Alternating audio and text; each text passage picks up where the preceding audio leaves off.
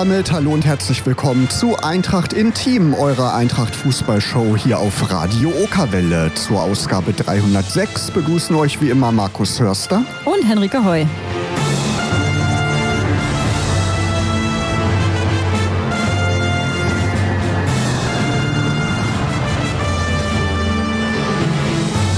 Ja, und Henrike, wir haben jetzt zum Abschluss des Jahres 2023 einen wirklich spannenden Gast wieder eingeladen. Wer ist denn heute da? Genau, Armin Schauschewitz ist unser Gast heute Abend, neuer Leiter des Nachwuchsleistungszentrums unserer Löwen. Das heißt, die Talentförderung, die wird heute im Mittelpunkt unserer Sendung stehen.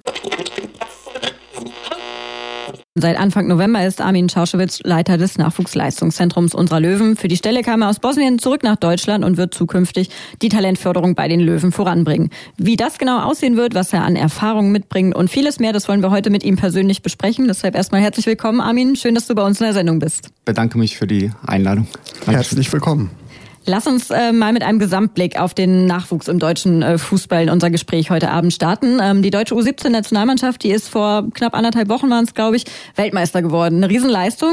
Dennoch wurde in den vergangenen Jahren und auch ähm, in der Folge in diesem Weltmeistertitel immer die wieder die Rufe nach Reformen laut und auch die Kritik, dass viele Talente in Deutschland den Sprung nicht nach ganz oben schaffen. Nimm uns mal so ein bisschen mit. Wie blickst du auf den insgesamt auf den deutschen Nachwuchsfußball? Ja, es ist natürlich eine überragende Leistung der U17 jetzt gewesen bei der Weltmeisterschaft, was, glaube ich, uns allen einfach gut tut. Äh, allen natürlich, die den deutschen Fußball verfolgen, aber insbesondere natürlich auch denjenigen, die irgendwo im Nachwuchs dann auch tätig sind. Äh, ich glaube, dass tatsächlich die letzten Jahre sehr schwer, schwer waren für den Deutschen Fußballbund. Insgesamt natürlich äh, mit der ersten Mannschaft, sage ich mal, äh, relativ erfolglos gewesen, leider. Ähm, Im U-Bereich natürlich auch nicht dementsprechend wie vielleicht in der Vergangenheit. Und da tut, wie gesagt, so ein äh, Erfolg extremst gut äh, ähm, ja, für uns alle. Genau. Wo siehst du vielleicht Ansatzpunkte im Nachwuchsbereich, die man ändern müsste? Es geht jetzt wahrscheinlich nur oberflächlich zu beantworten, die Frage, aber vielleicht hast du so ein paar Ansätze. Ja, ich denke, dass schon die richtigen Schritte irgendwo unternommen wurden äh, seitens des DFB. Das hat man jetzt schon auch gemerkt. Es gibt einiges an Reformen. Du hast es eben selber schon angesprochen. Ähm, ein paar Strukturen werden geändert. Äh, inhaltlich äh, werden Sachen anders gemacht. Äh, wir haben jetzt mit der Einführung der U19, U17 Nachwuchsliga ab der neuen Saison natürlich eine große Veränderung, die auf uns zukommt. Ähm, und insgesamt glaube ich, wie gesagt, dass da schon die richtigen Schritte unternommen wurde, wurden, ähm, dass wir einfach schauen, dass äh, auch im sehr jungen Bereich und sehr kleinen Bereich äh, der Spieler einfach möglichst viele Spieler am Ball bleiben, sehr viele Ballkontakte haben, sehr viel einfach Spielform, Spielform, Spielform und natürlich auch äh, an, an Spielzeiten kommen, ähm, dass wenig ausgesiebt wird, vielleicht wie in der Vergangenheit und so weiter, um nur ein paar Beispiele zu nennen. Äh, ich glaube, wie gesagt, dass da jetzt äh, schon mal die ersten Schritte, die ersten richtigen Schritte unternommen wurden. Bei diesem ganzen Thema steht ja vor allem immer der DFB in der Kritik. Ähm, ich frage mich da so ein bisschen, sind da nicht auch die Nachwuchsleistungszentren, vor allem eben die der großen Bundesligisten gefragt, auch ihre Ausbildungsphilosophie darauf auszurichten, dass es eben nicht nur um den kurzfristigen Erfolg in der U19-Bundesliga geht, sondern um eine gesamtheitliche Aus also Ausbildung der Spieler? Eher Vereinssache als auch DFB? Ja, würde ich schon ein Stück weit unterstreichen, weil natürlich, wenn man sich die letzten Jahre oder die Entwicklung in den Nachwuchsleistungszentren anschaut, man schon gemerkt hat, dass halt größtmöglicher Erfolg auch oft angestrebt wurde. Da ging es dann schon ab und zu mal auch darum, äh, ne, werden wir deutscher Meister oder, oder kommen wir in die Endrunde und so weiter, anstatt vielleicht auf die individuelle Entwicklung der, der Jungs zu achten. Ähm, ich glaube, dass es, wie gesagt, mh, durchaus eine Kombination von beiden ist, also sprich die Nachwuchsleistungszentren in der Verantwortung stehen, aber sicherlich auch der DFB, der ja quasi oder Stück weit zusammen mit der DFL dann auch bestimmte Vorgaben eben gibt an die Nachwuchsleistungszentren im Rahmen, vor allen Dingen der Lizenzierung und äh, man sich ja dadurch auch quasi schon oft auch in gewissen Leitplanken bewegt als Nachwuchsleistungszentrum und deswegen glaube ich, ist es schon ein Zusammenspiel beider Parteien.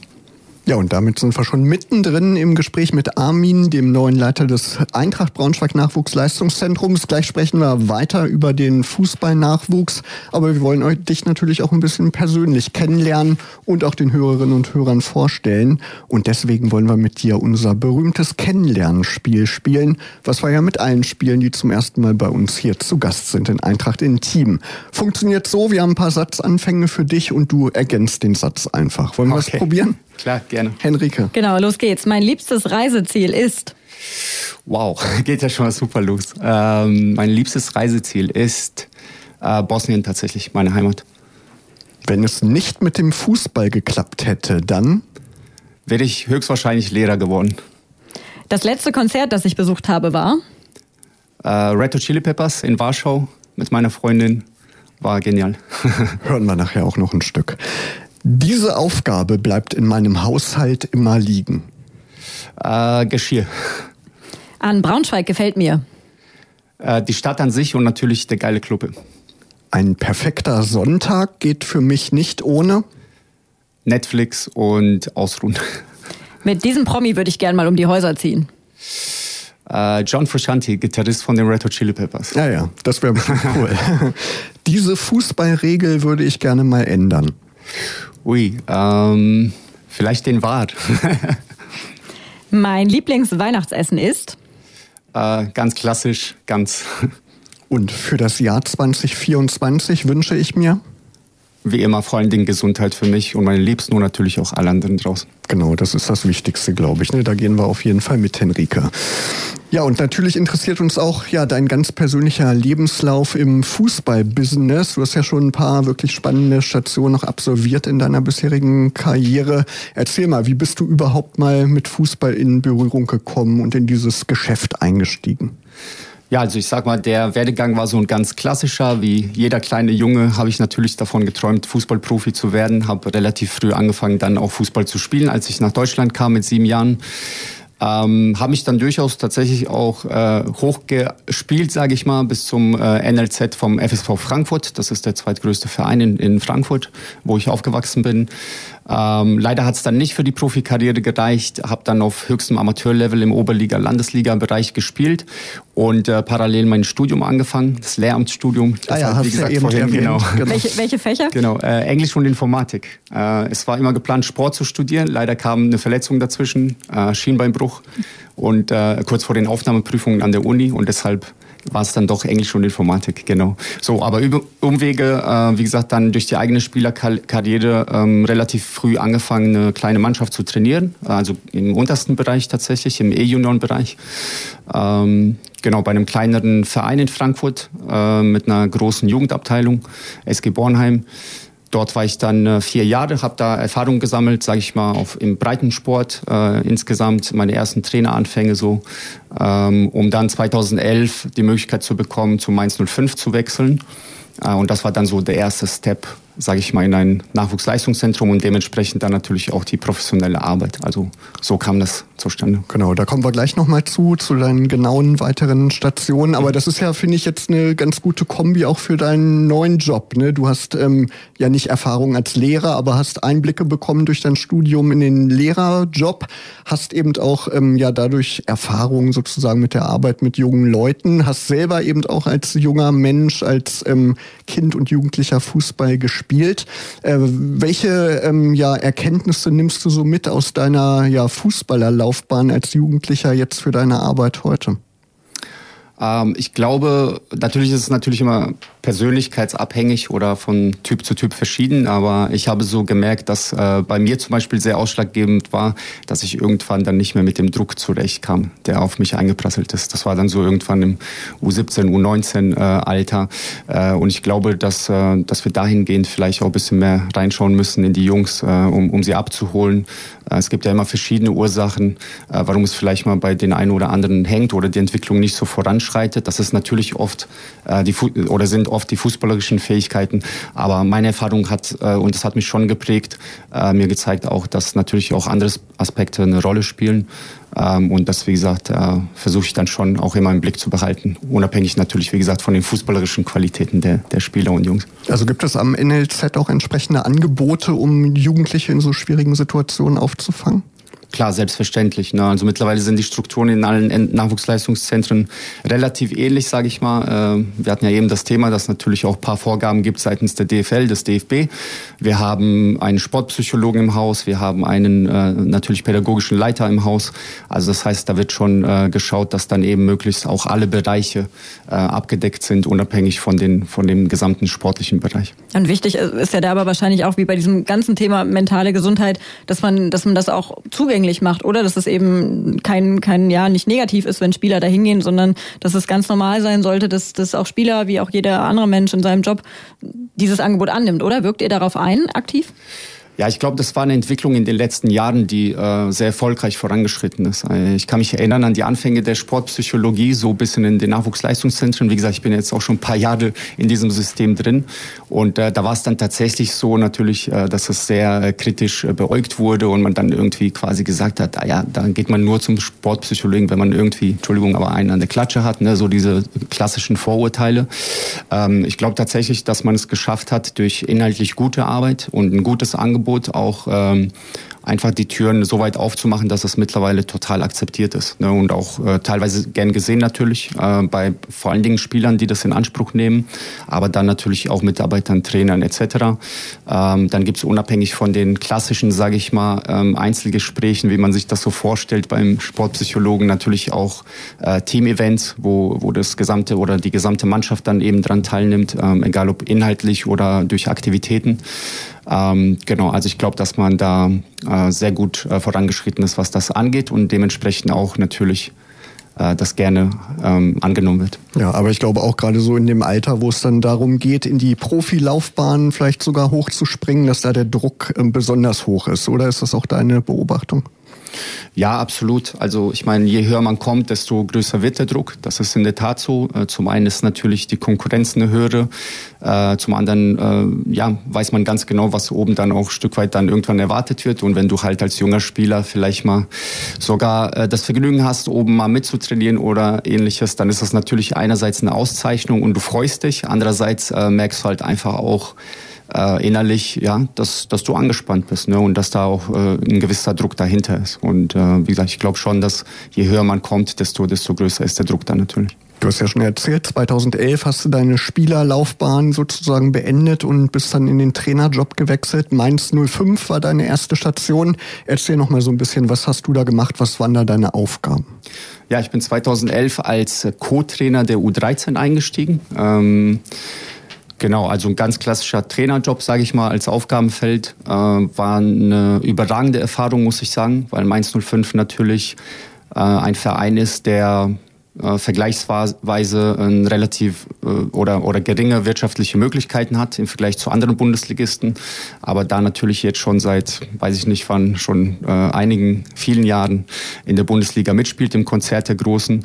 Und das ist ihnen äh, einfach gelungen, weil sie einfach inhaltlich und strukturell gut gearbeitet haben. Also das war oder immer noch arbeiten. Äh, das war meine Erfahrung, äh, die ich dort gesammelt habe, dass ich einfach gesehen habe, wie man mit wenigen Mitteln, aber durch gute inhaltliche Arbeit ähm, viel rausreißen kann. Und ähm, ich habe in Mainz sehr viel mitgenommen. Äh, das war auch die Zeit zu äh, oder äh, zu den Zeiten von Thomas Tuchel.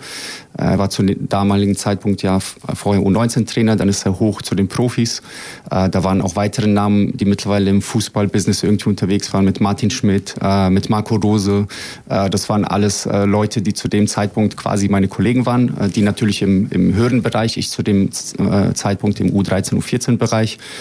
Äh, und wie gesagt, habe aber da unheimlich viel mitgenommen. Ja.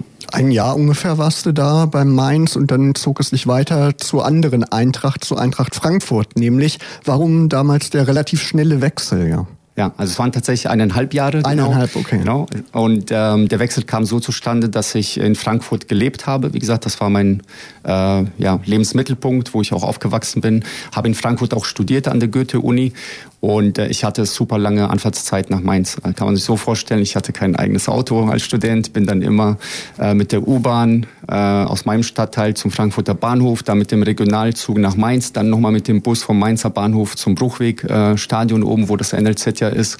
Äh, und wenn man das mal hochsummiert auf eine Woche, dann äh, sind das einige Stunden, die da zusammenkommen. Äh, und wie gesagt, aufgrund des Studiums äh, parallel habe ich mich dann dazu entschlossen, ein Angebot von der Eintracht anzunehmen, äh, weil es einfach ja auch örtlich gepasst hat. Ähm, das NLZ der Eintracht war von meinem oder von meiner Wohnung zehn Minuten Fußweg. Ja, perfekt. genau. Also das war tatsächlich damals der hauptausschlaggebende Punkt. Ganz praktische Gründe. Wir wollen weiter sprechen, auch so ein bisschen noch auf deinen Lebenslauf schauen. Armin, wir haben es gerade gehört, du warst hier in der Region schon mal tätig, bei einem grün-weißen Verein in der Region. Du warst dort erst Trainer, ähm, dann auch pädagogischer Leiter des Nachwuchsleistungszentrums. Ähm, wie war die Zeit für dich? Ja, natürlich auch eine unheimlich spannende Zeit äh, in einem, sage ich mal, sehr konzerngeprägten und konzerngesteuerten Verein. Ähm, äh, ganz andere Strukturen natürlich als in den Vereinen, ein Stück weit, in denen ich vorher gearbeitet habe. Hab, hatte ja eben schon ein bisschen berichtet über Mainz, so den kleinen Verein, der halt inhaltlich gut arbeiten muss, um einfach genau mit solchen Vereinen dann mithalten zu müssen äh, oder zu können. Ähm, in Wolfsburg habe ich wirklich ähm, also auch unheimlich viel mitgenommen. Dann natürlich auch in der ersten leitenden Position, äh, was natürlich für mich auch eine wertvolle Erfahrung war, zum ersten Mal auch Personalmanagement und, und äh, Führungsverantwortung eben, eben zu übernehmen. Und dann natürlich auch die Kombination, hatten wir auch vorhin mit der Pädagogik, total spannend. Äh, ein Riesenclub, äh, der natürlich ganz andere Möglichkeiten hat, insbesondere wirtschaftlicher Natur, als jetzt wir bei der Eintracht zum Beispiel. Und wie gesagt, das äh, war auch alles unheimlich spannend und lehrreich für mich. War dieser Wechsel weg von der Trainerstelle hin äh, zum pädagogischen Leiter für dich auch so der Anstoß, diesen Weg des, des Trainers nicht weiter zu verfolgen? Weil die Stationen, die danach kommen, gehen wir gleich noch drauf ein, aber da warst du ja dann eben auch nicht mehr als Trainer aktiv. Ja, der Sprung kam tatsächlich ein bisschen äh, früher, äh, kam bei der vorherigen Station Eintracht Frankfurt. Und zwar äh, hatte ich dort zwar äh, als Trainer gearbeitet, habe aber zum ersten Mal dann die Möglichkeit gehabt, so ein bisschen abseits des Grünen, sage ich mal, ins Management reinzuschauen und äh, ja, äh, in die Organisation des Nachwuchsleistungszentrums weil ich dort ähm, hauptzuständig war für die damalige Zertifizierung, also heutige Lizenzierung des NLZ. Ähm, und das war so der erste Schritt, wo ich zum ersten Mal mich beschäftigt habe, wie gesagt, auch mit Strukturen und Prozessen und was passiert da eigentlich so alles äh, da draußen in den anderen Bereichen, unabhängig von dem, was auf dem Platz geschieht. Äh, das war so der erste Step, sage ich mal, raus äh, in diese andere Welt und na, dann natürlich mit dem, mit dem Schritt nach Wolfsburg auch dann zum ersten Mal tatsächlich in der Rolle. Und äh, bei mir war dann schon die Überlegung auch gereift nach diesen Erfahrungen, dass ich schon gerne äh, ja oder mich eher im Management sehe. Ähm, die Trainerarbeit hat mir immer super viel Spaß gemacht und äh, ich war auch mit Leib und Seele Trainer, so wie man das dann von Trainern auch kennt.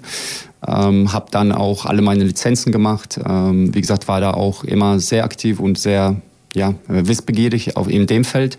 Aber wie gesagt, mich hat das gereizt, einfach so dieses Große und Ganze und diese ganzen ähm, ja, ich wiederhole es immer wieder, aber Strukturen und Prozesse, die ganzen Themen, die dann eben auch in so einem Verein anfallen.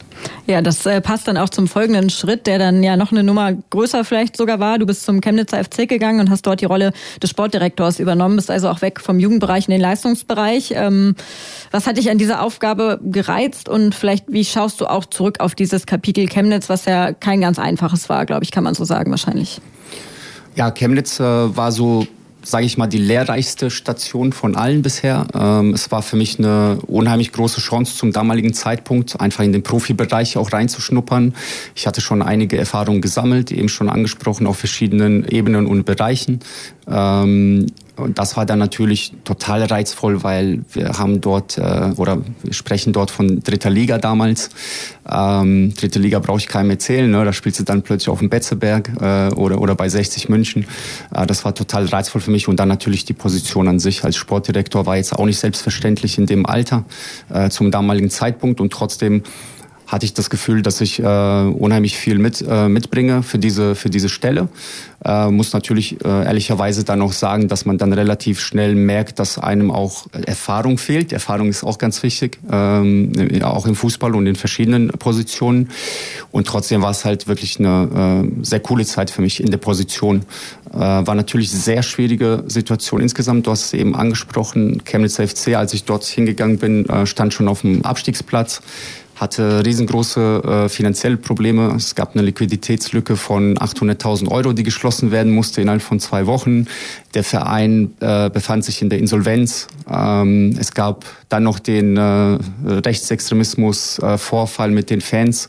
Äh, der Kapitän wurde entlassen äh, vorher per Kündigung und und und. Also nur um ein paar Sachen rauszupicken. Also es war wirklich eine brutale Situation, in die ich damals schon reingekommen bin. Ähm, nach drei Monaten äh, ging es dann auch los mit Corona. War ja genau die Zeit, äh, was dann leider dazu geführt hat, hat äh, dass ich den Betzelberg äh, ja, leider ohne Fans erleben musste. War trotzdem eine super Erfahrung. Und ähm, genau, also wie gesagt, eine super lehrreiche Zeit für mich, äh, unheimlich viel äh, mitgenommen, auch da inhaltlich. Und ich glaube, das hat mich einfach auf meinen äh, Weg gestärkt äh, und hat mich bestätigt, dass das auch für mich das Richtige ist. Nur wie gesagt, äh, auch da äh, von meiner Seite glaube ich einfach, dass, dass manchmal ein paar Umwege nötig sind oder einfach eine äh, größere, größere Erfahrungsschatz, um dann Sachen auch besser ausüben zu können. Dein Nachfolger in Chemnitz ist ja übrigens kein Unbekannter hier in Braunschweig. Marc Arnold hat das damals ähm, übernommen, das Abend. Und ich glaube auch, ja. auch für ihn ist das keine einfache Aufgabe gewesen. Man hat jetzt ja gerade im, im, Sommer auch wieder lesen können, was da los war in Chemnitz. Also diese finanzielle Situation, die hat sich da scheinbar immer noch nicht so richtig entspannt. Schauen wir mal nach der Zeit in Chemnitz so ein bisschen weiter. Da hattest du vielleicht so ein bisschen Pause im Fußballgeschäft erstmal und bist dann äh, als Scout bei Werder Bremen auch aktiv gewesen und äh, bist dann eben auch erst in diesem Jahr im Sommer ins Ausland gewechselt, auch in dein Geburtsland nach Bosnien und bist dort beim FK Sarajevo als äh, Direktor für Strategie und Entwicklung eingestellt worden. Erzähl mal, was hat dich motiviert, diesen Schritt ins Ausland auch zu machen? Also ich glaube, man merkt an meinem Lebenslauf, dass ich einfach äh, gerne Erfahrungen mache. Äh, zugegebenermaßen, äh, die eine oder andere hätte ich gern länger gemacht. Aber äh, wie eben schon bei Chemnitz dargestellt, gewisse Umstände äh, führen dann halt manchmal dazu, insbesondere im Fußball, dass, dass es dann ein bisschen früher vorbei ist. Äh, was mich dazu verleitet hat, war genau das, dass ich äh, das Gefühl hatte, dass ich schon äh, viel in meinem Koffer hatte sozusagen an, an Repertoire und mir ein Stück weit aber auch diese Auslandserfahrung einfach gefehlt hat, wo ich einfach sehen wollte, wie man es andere Länder, wie wird dort gearbeitet. Äh, sicherlich jetzt ungewöhnlich für den einen oder anderen Bosnien-Herzegowina, aber für mich hat das natürlich dann in dem Sinne auch Sinn gemacht, weil ich, äh, hast du auch eben gesagt, gebürtig äh, von dort bin, äh, der Sprache mächtig bin, was mir unheimlich wichtig war ähm, und einfach auch ein Stück weit der Überzeugung war, dass ich, dass ich, äh, ja, ich sag mal auch den kulturellen äh, Hintergrund kenne etc., der ja auch notwendig ist, irgendwo im Ausland auch anzukommen. Und deswegen war es für mich total spannend auch, ähm, diese Aufgabe.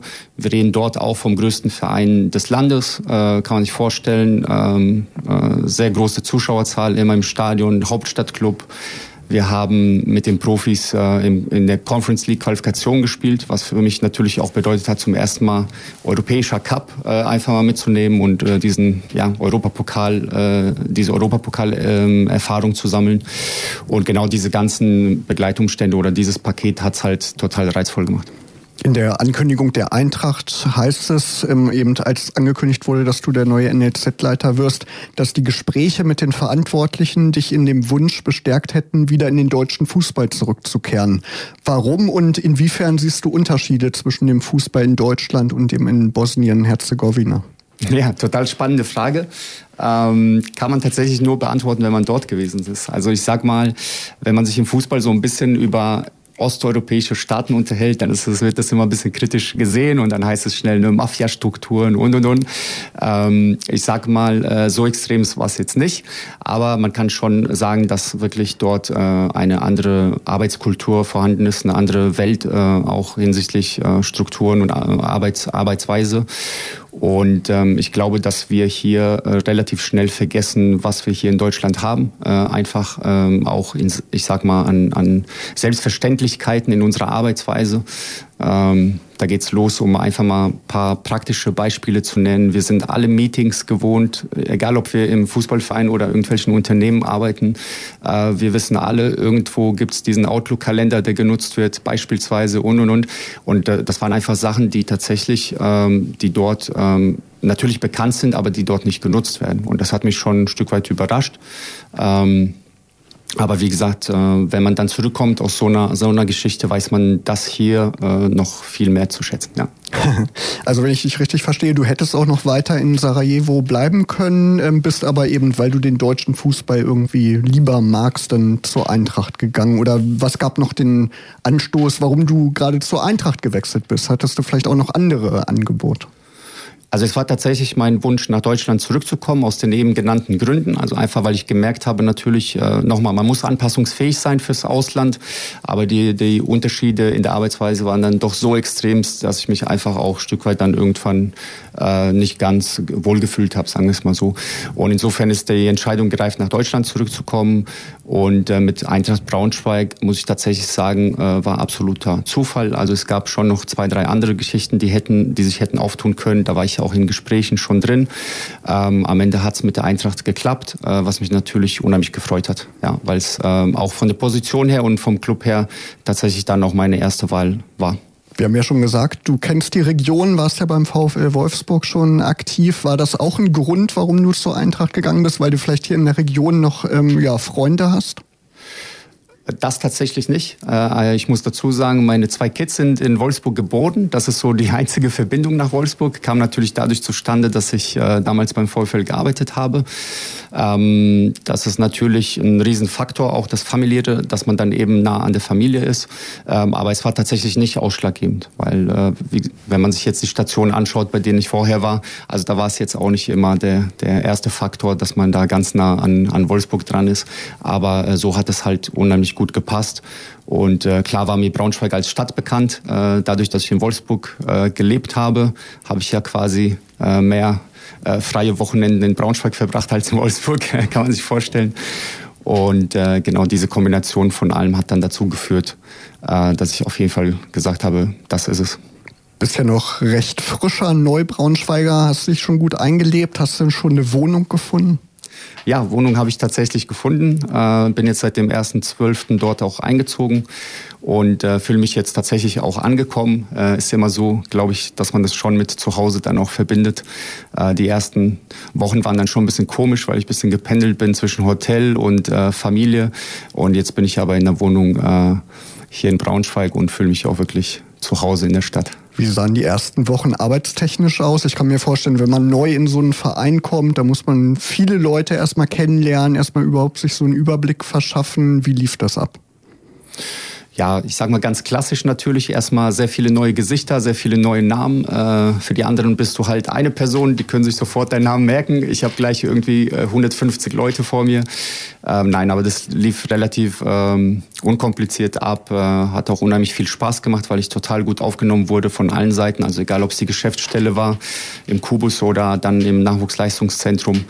Ähm, war total, total super. Und äh, wie gesagt, am Anfang natürlich versuchst du dich erstmal ähm, bisschen einzurichten, alles an Laufen zu bekommen, dir einen Überblick zu verschaffen. Und mittlerweile merke ich halt, dass es schon relativ schnell inhaltlich sehr viel wurde und jetzt natürlich irgendwo die Themen äh, auch ein Stück weit auf mich einprasseln, was ja auch gut ist. Und äh, ja, aus diesem Grund bin ich ja auch da. Genau, hast ja die Gesamtverantwortung jetzt beim NLZ, ähm, bekommst aber auch natürlich Unterstützung, nämlich unter anderem vom Jesper Schwarz, der ist Leiter Gesundheits-, Leistungs-, Trainings- und Entwicklungsmanagement, also ein ziemlich langer Titel, genau, großer Job, sowie von Slavomir Lukac, der ist Leiter Organisation. Wie kann man sich denn diese Aufgabenteilung ähm, vorstellen und ähm, ja, läuft das schon gut unter euch dreien? Ja, auch Jonas Stefan nicht zu vergessen, der dritte Mann im Bunde, der ja. natürlich U19-Cheftrainer ist, aber vorher die sportliche Leitung innehatte. Und äh, die Zusammenarbeit läuft äh, wirklich hervorragend. Also ich muss sagen, alle äh, drei haben ihr Möglichstes dafür getan, dass ich äh, schnell reinfinde, haben mich total gut eingearbeitet, äh, sind extrem äh, unkompliziert. Äh, natürlich äh, jeder auf seine Art und Weise speziell, genauso wie ich es mit Sicherheit bin für den einen oder anderen. Aber das läuft äh, alles super. Also äh, muss ich sagen, bin ich auch da wirklich sehr gut äh, äh, ja, eingearbeitet worden. Die Aufgabenverteilung ist eigentlich relativ klar oder mittlerweile wird sie immer klarer, sagen wir es so, dadurch, dass ja eine neue Struktur herrscht im Nachwuchsleistungszentrum. Vorher hatten wir eben diese, sage ich mal, Zweier-Ebene als Leitung oder Dreier. Ähm, jetzt bin ich da als Gesamtleitung. Ähm, Slavo ist weiterhin ähm, als organisatorischer Leiter tätig. Ähm, Jesper äh, kümmert sich weiterhin natürlich auch gerade um seinen Bereich, aber auch natürlich um den sportlichen Bereich. Äh, Jonas ist stark involviert, auch weiterhin in, in sportlichen, äh, sportliche fachliche Leitung. Ähm, insofern ähm, ja, spielen mir alle auch ihre Meinung zu zu bestimmten Themen. Und äh, am Ende des Tages ist es halt dann tatsächlich so, dass ich dann derjenige bin, der dann sozusagen dann entscheiden muss, quasi. genau, auf jeden Fall bist du in deiner neuen Rolle für die gesamte Ausrichtung der Talentausbildung bei der Eintracht verantwortlich. Ähm, nimm uns mal so ein bisschen mit, wie ist denn deine Philosophie für das NLZ jetzt in der Zukunft? Ja, ich glaube, dass wir einfach äh, bei Eintracht Braunschweig ähm, zunächst einmal dafür sorgen müssten, dass wir äh, tatsächlich die besten Spieler der Region bei uns haben, die wir als Eintracht Braunschweig haben können. Dass wir natürlich in der Gegend äh, auch Konkurrenten haben, das wissen wir. Das heißt, diese Spieler, die für die anderen NLZs in Frage kommen, werden wir nicht bekommen. Aber wir sollten schauen, dass wir die Qualität erhöhen, schon im untersten Bereich, äh, so dass wir wirklich auch mit den talentiertesten Jungs äh, arbeiten können. Ähm, zum anderen glaube ich, dass ein wichtiger Faktor die Verweildauer von Spielern ist. Also ähm, wogegen ich mich ausspreche, ist tatsächlich dieses viele rotieren und nach einem Jahr einen Spieler schon wieder wegschicken, äh, weil man der Meinung ist, dass er doch nicht irgendwie äh, das bringt, was man sich erhofft hat, äh, finde ich extrem schwierig. Ne? Also gerade in einem Bereich, wenn wir jetzt von den untersten reden oder U11, U12, U13 Bereich, da noch eine Entwicklung vorherzusehen, ist, wie wir wissen, schwierig. Insofern gibt es da ein paar Stellschrauben an denen wir drehen müssen und drehen werden sicherlich. Ähm, und inhaltlich äh, hatte ich eingangs schon besprochen. Ich glaube, es ist unheimlich wichtig ist, möglichst vielen Spielern oder allen Spielern möglichst viel äh, Spielzeit zu geben, möglichst viel äh, am Ball zu sein, auch in den Trainingseinheiten, also nicht nur nicht nur während der Spiele. Äh, wir kennen das ganz klassisch früher. Ich kenne das selber aus meiner Zeit als Spieler, wo du quasi Trainingseinheiten hattest, wo du von 90 Minuten gefühlt äh, eine Stunde nur rumstandest, weil der Trainer was äh, erklärt hat, taktische Anweisungen und und und. Und ich glaube, dass wir da einfach ein Stück weit wegkommen müssen, äh, gerade im unteren Bereich, wie gesagt, weil wir müssen dafür sorgen, dass die Jungs einfach unheimlich viel mit dem Ball machen, ähm, um da sich dementsprechend dann noch äh, weiterentwickeln zu können. Und alles andere, taktische Geschichten etc., die kommen dann äh, mit dem Druck zusammen, dann äh, je höher das geht. Genau, und wir wollen jetzt noch weiter auf das NLZ der Eintracht schauen und auch über ein Ziel, das ähm, Sportdirektor Benjamin Kessel formuliert hat, und zwar sowohl für das NLZ als auch für den äh, Profibereich. Er hat kürzlich in einem YouTube-Talk des Vereins gesagt, dass mindestens zwei feste Plätze im Profikader ähm, des, den Spielern des NLZ zukünftig zur Verfügung ähm, stehen werden. Deshalb die Frage an dich, Armin, wie, wie schätzt du diese Zielsetzung ein? Gibt es überhaupt auch genügend Spieler, die diesen Sprung perspektivisch schaffen können? Vor allem, wenn man natürlich auch, was wir alle hoffen, ja, die, die ähm, erste Mannschaft weiter in der zweiten Liga spielen sollte? Ja, also zum einen war das natürlich auch Thema bei uns in den Gesprächen, bevor ich die Stelle angetreten bin und äh, deshalb, wie gesagt, war ich war auch ein Teil, äh, warum ich so begeistert davon war, weil man einfach spürt, dass der Verein sich in diese äh, Richtung bewegen möchte und auch äh, vermehrt oder oder andere Wege gehen möchte, was den Nachwuchs oder die Nachwuchsförderung angeht. Ähm, ich glaube durchaus, dass dieser Weg äh, durchsetzbar ist und äh, praktikabel. Äh, ich gehe sogar einen Schritt weiter und sage, dass äh, sogar ja, Spielzeiten für die Jungs auch ähm, ähm, ja nicht garantiert sind, aber ich glaube schon, dass wir in Zukunft einige Jungs sehen werden auf dem Platz bei der ersten Mannschaft. Ähm, und ich glaube schon, dass wir auch Spieler für die zweite Liga produzieren können. Wichtig dabei ist sicher auch die U23, die jetzt ja wieder neu eingeführt wurde, die aktuell aber noch in der Landesliga spielt. Ne? Also wie, wie schätzt du das ein? Wie ist da die Perspektive? Ja, auch da ist schon natürlich unser Ziel, die zweite Mannschaft ähm, möglichst hoch zu bringen. Ähm, grundsätzlich wäre es natürlich wünschenswert, als ein Verein wie Eintracht Braunschweig die zweite Mannschaft oder die U23 vielleicht sogar in der Regionalliga zu haben. Ähm, die Oberliga wäre aber schon mal kein schlechter Start. Insofern ist es natürlich unser großer Wunsch, dass wir mit der U23 auch den Aufstieg äh, schaffen, um dann dementsprechend auch die Spieler auf einem gewissen Niveau dann auch ähm, ja, äh, testen und entwickeln zu können. Insofern genau gibt es da ganz klare äh, Zielvorgaben auch für unsere U23 und ähm, da bin ich auch sehr optimistisch, dass wir das in den nächsten Jahren auch so schaffen werden. Und weiterhin wichtig dafür ist wahrscheinlich auch, dass die beiden ältesten Mannschaften im NLZ, die U17 und die U19, in den möglichst höchsten Klassen ähm, spielen. Die U19 tut das aktuell in der Bundesliga Nord-Nordost, steht dort aktuell auf ähm, Platz 11. Die U17 ist äh, in der Niedersachsenliga unterwegs. Ähm, wie siehst du die Perspektiven für diese beiden Teams? Wie schätzt du auch zum Beispiel den, den Klassenerhalt der U19 ein? Ja, ich habe es ja vorhin schon äh, mal ganz kurz angedeutet. Äh, durch die Umstrukturierung oder die Reform durch den DFB wird es ja so sein, dass wir als NLZ in den neuen Nachwuchsligen U19 und U17 garantierte Startplätze haben. Das heißt, äh, ein Abstieg ist nicht mehr möglich, auch von unserer U19 jetzt auch in diesem Jahr schon, in Zukunft auch nicht, genauso wie bei der U17 auch, äh, was natürlich für uns ähm, oder für so einen Verein wie Eintracht Braunschweig wirklich Gold wert ist. Ne? Also äh, unsere U19 und U17 sind halt in der Regel immer Mannschaften, Mannschaften gewesen, die dann irgendwie zwischen den zwei Ligen hin und her gependelt sind, die um den Klassenhalt immer kämpfen mussten. Und dann kann man sich äh, die typischen Mechanismen äh, vorstellen oder kennt sie. Dann versucht man dann doch vielleicht auf diesen Erfolg zu gehen, um dann in der Klasse zu, zu bleiben und äh, vergisst so ein bisschen die individuelle Entwicklung der Spieler. Äh, das ändert sich in der Zukunft natürlich durch die Einführung der U19 und U17 Nachwuchsliga, weil wir, wie gesagt, dort einfach wirklich die Möglichkeit haben, Spieler zu entwickeln, ohne diesen Abstiegsdruck und ohne den Druck, jedes Mal schauen zu müssen, in welcher Liga spielen wir nächstes Jahr, welche Spieler bekommen wir dafür begeistert und so weiter und so fort. Das entfällt alles in Zukunft und ich glaube, dass das einen riesen Mehrwert hat für uns ähm, als Eintracht Braunschweig.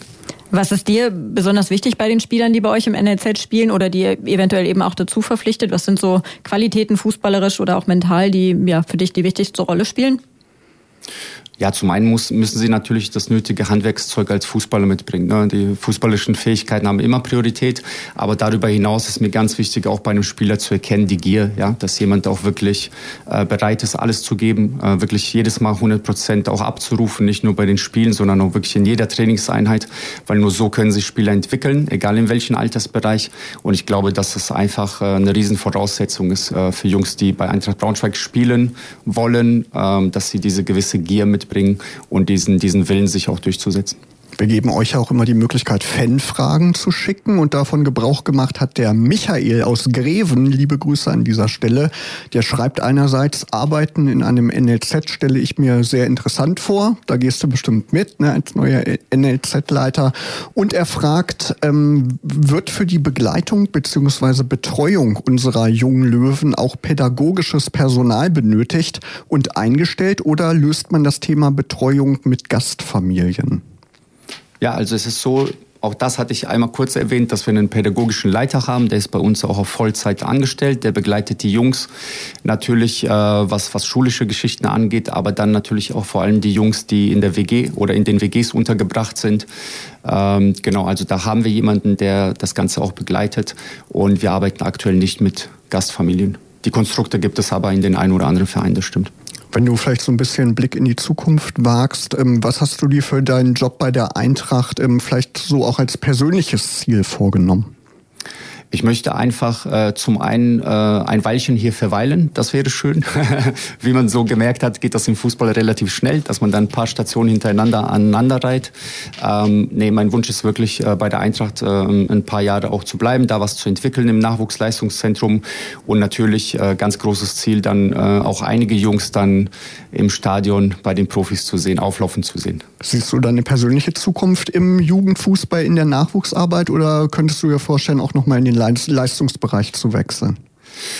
Ähm, da habe ich mich gar nicht mit beschäftigt, wie gesagt, weil ich einfach unheimlich viel gemacht habe in letzter Zeit. Ich habe beide Welten erlebt. Ich weiß beide Welten zu schätzen auf ihre Art und Weise. Und trotzdem, wie gesagt, es ist mein Ziel, jetzt einfach gute Arbeit hier äh, im NLZ zu machen. Und ähm, ich habe längst aufgehört, im Fußball irgendwelche Pläne zu spielen. äh, insofern lasse ich mich auch selber überraschen, wie die Entwicklung bei mir ist. Aber grundsätzlich, wie gesagt, oberste Priorität hat jetzt erstmal das NLZ und da wollen wir sehr gute Arbeit leisten. Genau, wenn du vielleicht so zum Abschluss ganz kurz noch mit einer kurzen Antwort auf die letzten Wochen zurückblickst, deine ersten Wochen, ähm, was ist so dein Fazit jetzt, dein erster Eindruck? Ähm, dass ich mich sehr wohl fühle, aber sehr viel Arbeit vor uns ist.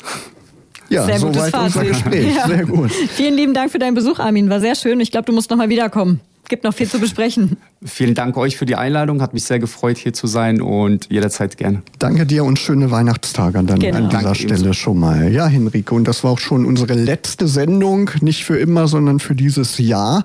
Aber es war auch unsere letzte Sendung, bei der wir mit Denise Schäfer aus der Presseabteilung der Eintracht zusammengearbeitet haben. Sie wechselt nämlich zu einem anderen Verein. Genau, das wurde ja auch schon kommuniziert. Denise Schäfer wird Eintracht verlassen und zum FC Augsburg wechseln. Und an der Stelle wollen wir uns natürlich bedanken bei ihr für die super Unterstützung über die vielen, vielen Jahre. Dank ihr konnten wir hier euch äh, ganz, ganz viele tolle Gäste präsentieren und wir hoffen natürlich, dass es im nächsten Jahr auch so weitergeht. Auf jeden Fall herzlichen Dank an dieser Stelle. Ja, folgt uns auf jeden Fall bei Facebook, bei Instagram, schaut unter eintracht-intim.de vorbei und überall, wo es Podcasts gibt, da könnt ihr nämlich die alten Folgen nachhören. Ja, euch auch an dieser Stelle natürlich vielen Dank fürs Zuhören. Schöne Weihnachten, einen guten Rutsch ins neue Jahr 2024 und wir hören uns wieder, Henrike. Wann? Genau, ein bisschen Pause machen wir auch, aber dann geht schon am 6. Februar dann auch weiter. Genau, dann gibt es auch einiges zu besprechen. Die Eintracht ist dann ja auch wieder aktiv und ja, bis zum 6. Februar, da wünschen euch Markus Hörster und Henrike Heu eine schöne blau-gelbe Zeit. Radio Okawelle. Das Radio für die Region Braunschweig.